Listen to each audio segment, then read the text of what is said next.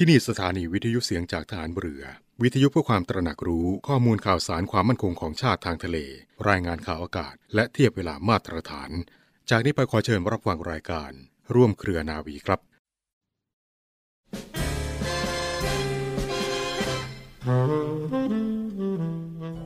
ความจริงใจต่อผู้อื่น ความจริงใจต่อผู้อื่นเป็นคุณธรรมสำคัญมากสำหรับผู้ต้องการความสำเร็จและความเจริญ เพราะช่วยให้สามารถขจัดปัดเป่าปัญหาได้มากมาย โดยเฉพาะอย่างยิ่ง ปัญหาอันเกิดจากความกินแหนงแขลงใจ และเอารัดเอาเปรียบกัน นอกจากนั้นยังทำให้ได้รับความเชื่อถือไว้วางใจ และความร่วมมือสนับสนุนจากทุกคนทุกฝ่าย ที่ยึดมั่นในเหตุผลและความดี ผู้ที่มีความจริงใจจะทำการสิ่งใดก็มักสำเร็จได้โดยราบรื่น ระบรมราโชวาท ของพระบาทสมเด็จพระบรมชนากาธิเบศรมหาภูมิพลอดุลยเดชมหาราช บรมนาถบพิตร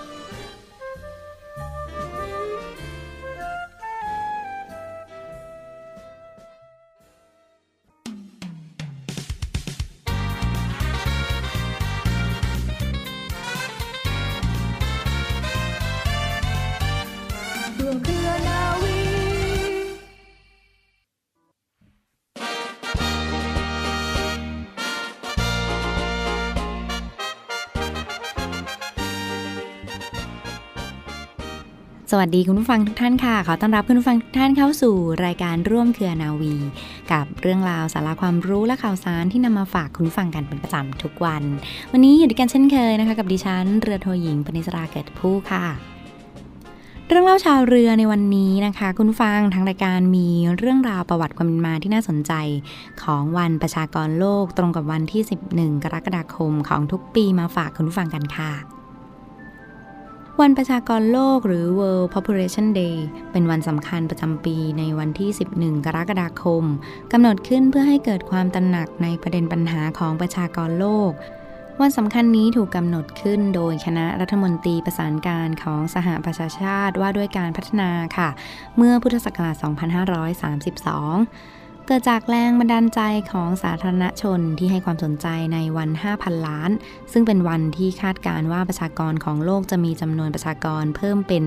5,000 ล้านคนในวันที่ 11 กรกฎาคม 2530ในวันฉลองครบรอบวันประชากรโลก 5,000 ล้านคนในปีที่ 20 เมื่อวันที่ 11 กรกฎาคม พุทธศักราช 2550 ที่ผ่านมาค่ะ มีการประมาณจำนวนประชากรของโลกได้ 6,727 ล้าน 551,263 คน ในปีพุทธศักราช 2511 บรรดาผู้นำของโลกก็ประกาศร่วมกันว่าบุคคลมีสิทธิพื้นฐานในการกำหนดจำนวนบุตร และระยะเวลาที่เหมาะสมในการมีบุตรได้อย่างเสรี โดยวันประชากรโลกนะคะยังคงยืนหยัดและยืนยันสิทธิ์ในการมีบุตร ในครอบครัวของประชาชน มีการส่งเสริมสนับสนุนกิจกรรมต่างๆ จัดงานและการให้ความรู้และข้อมูลข่าวสารที่จะให้สิทธิพื้นฐานดังกล่าว บรรลุความเป็นจริง เพิ่มโอกาสให้ประชาชนเข้าถึงข้อมูล ยากๆ และได้รับข้อมูลข่าวสารในการให้บริการที่จำเป็นในการวางแผนครอบครัว โดยเฉพาะประชาชนผู้ด้อยโอกาสรวมไปถึงเด็กวัยรุ่นด้วยค่ะ เมื่อประชาชนรู้จักการวางแผนครอบครัวแล้ว พวกเขาย่อมที่จะสามารถวางแผนชีวิตของตนเองได้ ครอบครัวย่อมรู้วิธีขจัดความยากจนได้มากขึ้น รู้จักวางแผนให้มารดาและเด็กมีสุขภาพอนามัยดีขึ้นด้วยเช่นกัน มีประชากรมากกว่า 1,500 ล้านคนที่มีอายุระหว่าง 20 และ 25 ปี กลุ่มชั่วคนรุ่นนี้นะคะนับว่าเป็นรุ่นเยาวชนที่มีจำนวนมากที่สุด ยังไม่เคยเป็นมาก่อน และกำลังจะก้าวสู่ความเป็นผู้ใหญ่ ที่คนสูงอายุในรุ่นของพวกเราเนี่ยนึกไม่ถึง โลกโลกาภิวัตน์การระบาดของโรคเอดส์การสื่อสาร อิเล็กทรอนิกส์สมัยใหม่ การเปลี่ยนแปลงภูมิอากาศของโลก มีผลทำให้เกิดการเปลี่ยนแปลงที่ไม่อาจแก้กลับคืนเหมือนเดิมได้ค่ะ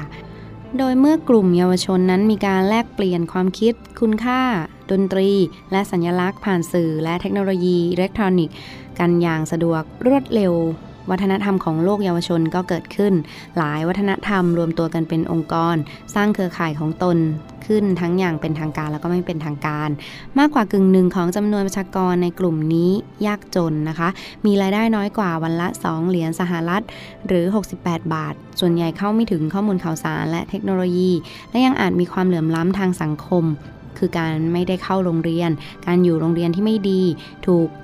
กดขี่ทางเพศไม่มีงานทำไม่ได้รับการดูแลในด้านสุขอนามัย ประชาชนกลุ่มนี้ค่ะมีสิทธิ์ที่จะมีความเป็นอยู่ที่ดีขึ้น การลงทุนยกระดับชีวิตความเป็นอยู่ของชนกลุ่มนี้ถือเป็นการลงทุนเพื่อสร้างผู้นำให้แก่ครอบครัว ชุมชน และประเทศชาติในอนาคตด้วยกองทุนประชากรโลกแห่งสหประชาชาติค่ะ เขาจึงได้ให้การส่งเสริมสนับสนุน และปกป้องสิทธิ์ของเยาวชน มีวิสัยทัศน์ที่มองเห็นโลกที่เอื้อให้ทั้งหนุ่มและสาวมีโอกาสที่จะเหมาะสม แล้วก็ได้รับการพัฒนาไปสู่ศักยภาพสูงสุดของแต่ละคน ที่มีความสามารถในการแสดงออกความคิดเห็น และความคิดเห็นนั้นได้รับการเคารพจากผู้อื่นได้มีชีวิตที่ปราศจากความยากจน การถูกเอาเปรียบ จากการถูกเหยียดยาม และปราศจากความรุนแรงด้วยค่ะสำหรับเงินกองทุนนี้นะคะ คุณผู้ฟังมีการดำเนินการร่วมกับองค์การหลายฝ่าย เพื่อหาวิธีที่จะเอื้อให้ ให้อำนาจแก่วัยรุ่นและเยาวชน ในการฝึกทักษะเพื่อบรรลุถึงความฝัน เพื่อการคิดเชิงวิจารณ์อย่างมีเหตุมีผล และเพื่อให้สามารถแสดงความคิดเห็นของตนได้โดยเสรีค่ะเสริมสร้างสุขภาพรวมทั้งการเปิดโอกาสให้เข้าถึงข้อมูลข่าวสารด้านสุขภาพทางเพศ และการเจริญพันธุ์ เข้าถึงการศึกษาเข้าถึงสินค้าและบริการที่พึงได้รับ หาทางให้เยาวชนเหล่านี้รู้วิธีทำมาหากินและเข้าถึงแหล่งของการจ้างงาน ให้และปกป้องสิทธ เยาวชน โดยเฉพาะสตรี และกลุ่มผู้ด้อยโอกาสได้มีโอกาสเจริญเติบโตด้วยสุขภาพที่ดีและปลอดภัย ได้รับส่วนแบ่งที่ยุติธรรมในการบริการสังคม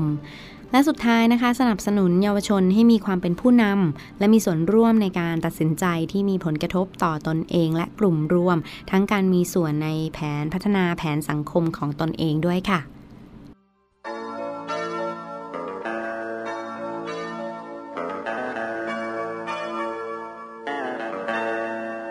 ากเราต้องจากกัน จะเป็นด้วยเหตุใด เก็บความคิดที่คล้ายกัน กับความสัมพันธ์ที่ดีต่อกันนั้นไว้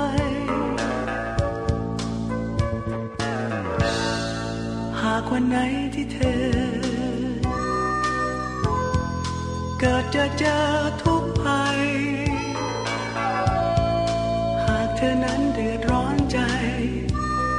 จะเป็นเรื่องใดที่ทำให้เธอท้อแท้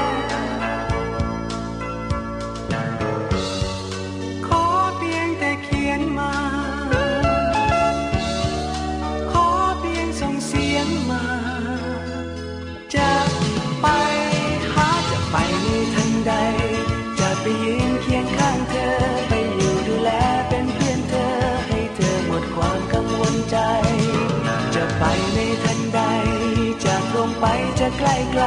ถ้าหากเป็นเธอจะรีบไป ให้เธอได้ความสบายใจ โปรดจงรู้ว่ามี อยู่ตรงนี้อีกคน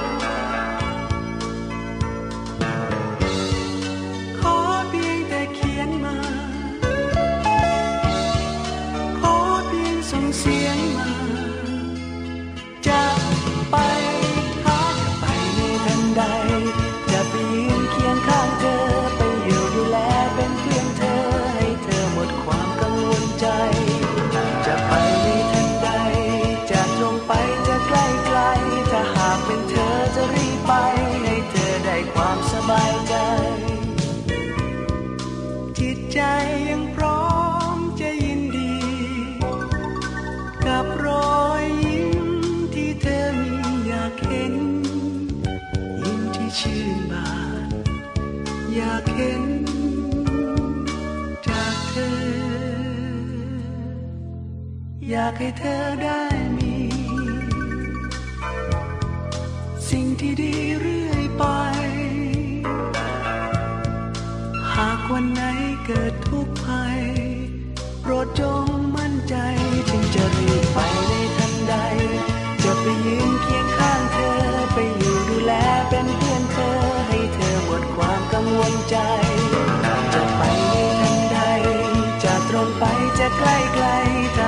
เป็นเธอจะรีบไป ให้เธอได้ความสบายใจ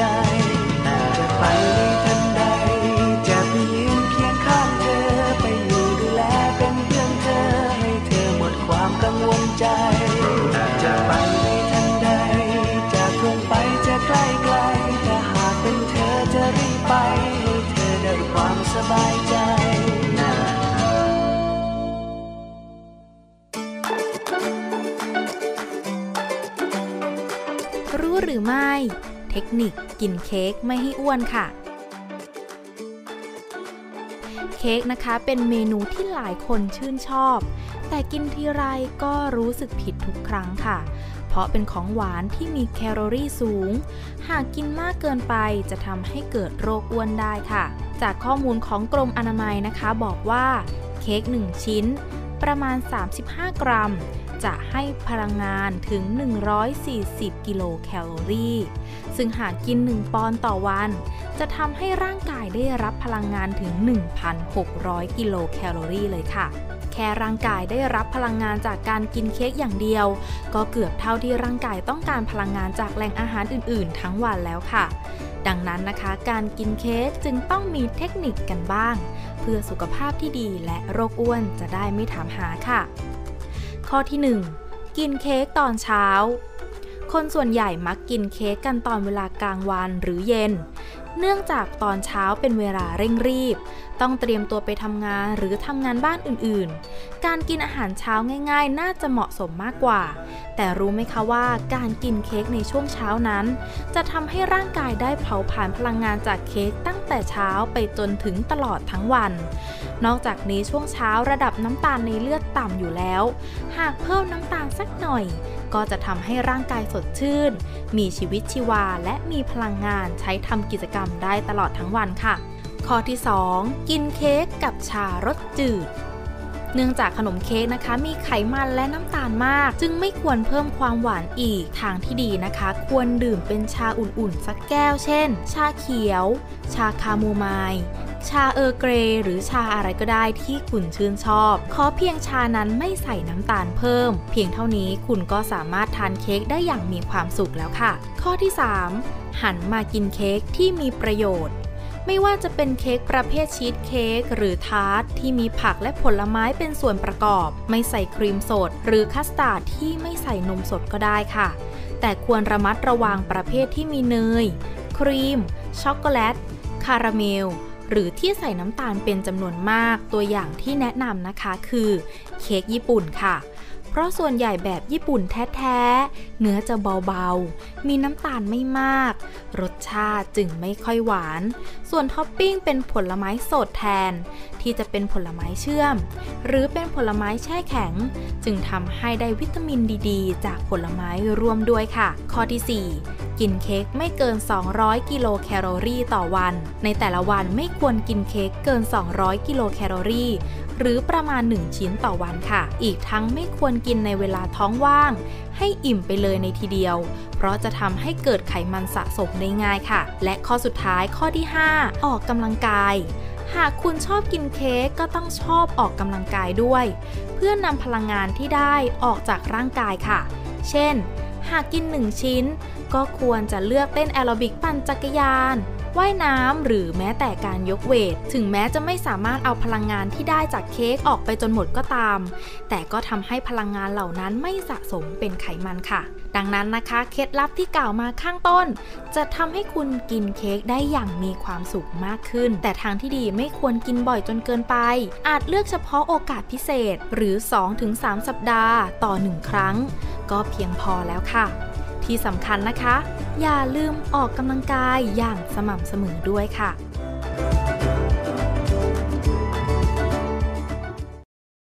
ต่อเนื่องกันในช่วงนี้กับข่าวสารจากกองทัพเรือนะคะ รายการร่วมเครือนาวี รับฟังผ่านทางสถานีวิทยุเสียงจากทหารเรือ สทร 15 สถานี 21 ความถี่ ทั่วประเทศไทย และรับฟังออนไลน์กันได้ที่เว็บไซต์ www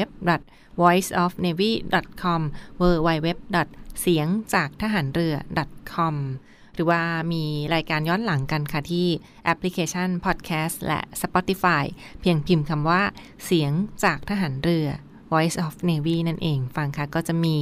ดีเจท่านต่างๆ มาแลกเปลี่ยนมุมมองดีๆ ฝากคุณฟังกันค่ะ วันนี้มีอีกหนึ่งกิจกรรมสำคัญที่ในส่วนของกองทัพเรือกำหนดจัดงานรำลึกวิกฤตการณ์รอสอ112 ในวันพรุ่งนี้วันที่ 12 กรกฎาคม 2565 นะคะ ก่อนวันจริง 1 วัน ก็คือตรงกับเหตุการณ์จริงในวันที่ 13 กรกฎาคม ในส่วนของกองทัพเรือกำหนดจัดงานรำลึก วิกฤตการณ์รอสอ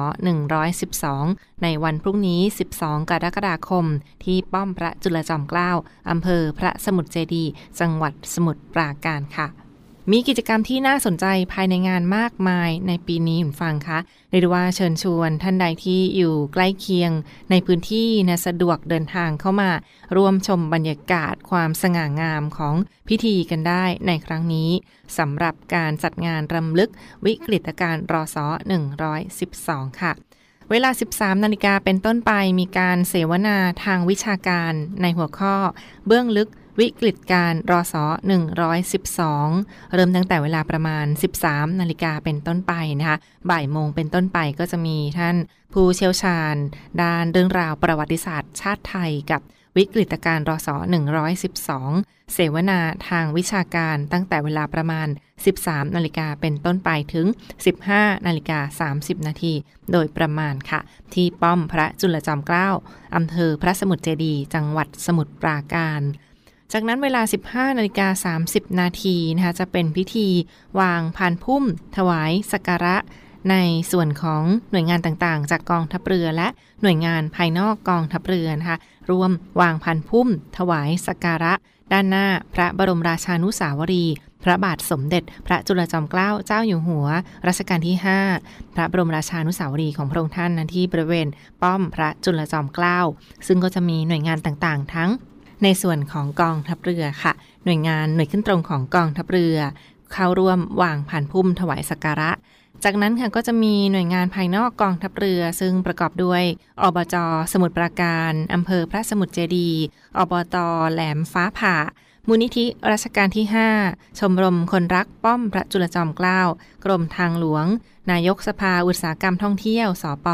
นายกเทศบาล พระสมุทรเจดี นายกสามสมอสมาคม ประธานชมรมนาวิกโยธิน นายกสโมสร ลูกเสือนาวี และสมาคมภริยาทหารเรือค่ะจะร่วมวางผ่านพุ่มในครั้งนี้ เวลาประมาณ 15 นาฬิกาเป็นต้นไปนะคะ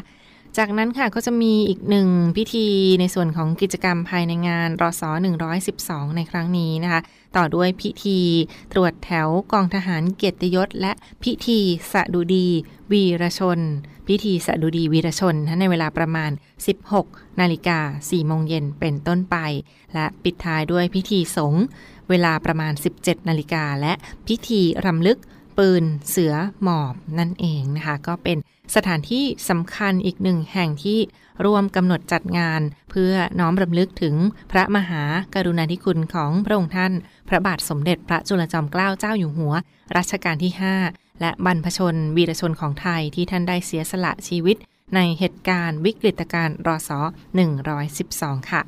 ปิดท้ายในบรรยากาศยามเย็นฟังค้าที่บริเวณป้อมพระจุลจอมเกล้าแน่นอนว่าความร่มรื่น ความสวยงาม ริมฝั่งแม่น้ำเจ้าพระยาในพื้นที่นะคะก็จะมีกิจกรรมการแสดงจากดุยางฐานเรือฐานทัพเรือกรุงเทพ กิจกรรมการแสดงแบบจัดเต็ม 2 ช่วงการแสดงด้วยกันค่ะ ช่วงที่ 1 เป็นการแสดงดนตรี บรรเลงเพลง โดยดุริยางค์ราชนาวีนะคะ และมีการแสดง fancy drill จากนักเรียนจ่าทหารเรือ การแสดง fancy drill และการแสดงตีธงสองมือค่ะ ปิดท้ายในเวลาประมาณ 18นาฬิกา30 นาที พิธีย่ำพระสุริย์ศรี อย่างสง่างามที่บริเวณด้านหน้า พระบรมราชานุสาวรีรัชกาลที่ 5 ของพระองค์ท่านนั่นเองค่ะต่อเนื่องยาวไปถึงประมาณ 3 ทุ่มนะคะ19นาฬิกาถึง 21นาฬิกาก็จะมีการแสดงบรรเลงบทเพลงต่างๆ มากมายย้อนยุค กันในครั้งนี้กับชุดการแสดงจากดุริยางทหารเรือค่ะเรียกได้ว่าในปีนี้ก็จัดขึ้นมาอย่างพิเศษอีกครั้งหนึ่งฟังค่ะเพื่อน้อมรำลึกในเหตุการณ์รอสอ112 ประจำปี 2565 นะคะ ที่บริเวณป้อมพระจุลจอมเกล้าอำเภอพระสมุทรเจดีจังหวัดสมุทรปราการ ในวันอังคารที่ 12 กรกฎาคมนี้ ในส่วนของกองทัพเรือกำหนดจัดงานรำลึก วิกฤตการรอสอ112 ตั้งแต่เวลาประมาณ 12นาฬิกาเป็นต้นไปนะคะ ติดตามบรรยากาศหรือว่ารายละเอียดได้เช่นเดียวกันฟังค่ะทั้ง Facebook เครือข่ายต่างๆ จากกองทัพเรือนะคะ Facebook ช่องทางเครือข่ายต่างๆ จากกองทัพเรือ กับอีกหนึ่งงานที่มาฝากประชาสัมพันธ์กันในช่วงนี้ การรบที่ปากแม่น้ำเจ้าพระยารำลึกวิกฤตการรอสอ112 ค่ะ กองทัพเรือร่วมกับสภากาชาติไทยกำหนดจัดการแสดงกาชาติคอนเสิร์ต ครั้งที่ 48 ปีพุทธศักราช 2565 90 พรรษา สมเด็จพระบรมราชชนนี พันปีหลวง ราชนาวีถวายพระพรชัยมงคล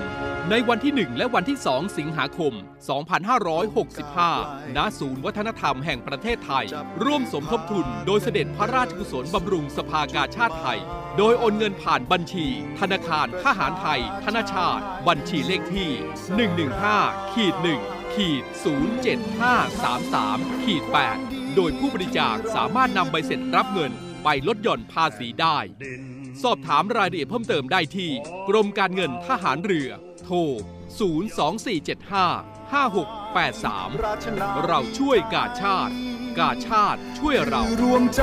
พักรักชาติราชศรัทธาปิดท้ายกันที่อีกหนึ่งข่าวสารในส่วนของกิจกรรมจากองค์การสงเคราะห์ทหารผ่านศึก ช่วงนี้เขามีอีกหนึ่งหน่วยงานที่เป็นดูแลด้านการสงเคราะห์ และเชิดชูเกียรติทหารผ่านศึก ครอบครัวทหารผ่านศึก และทหารนอกประจำการรวมทั้งผู้ที่ปฏิบัติหน้าที่ในการป้องกันประเทศในครั้งนี้ค่ะ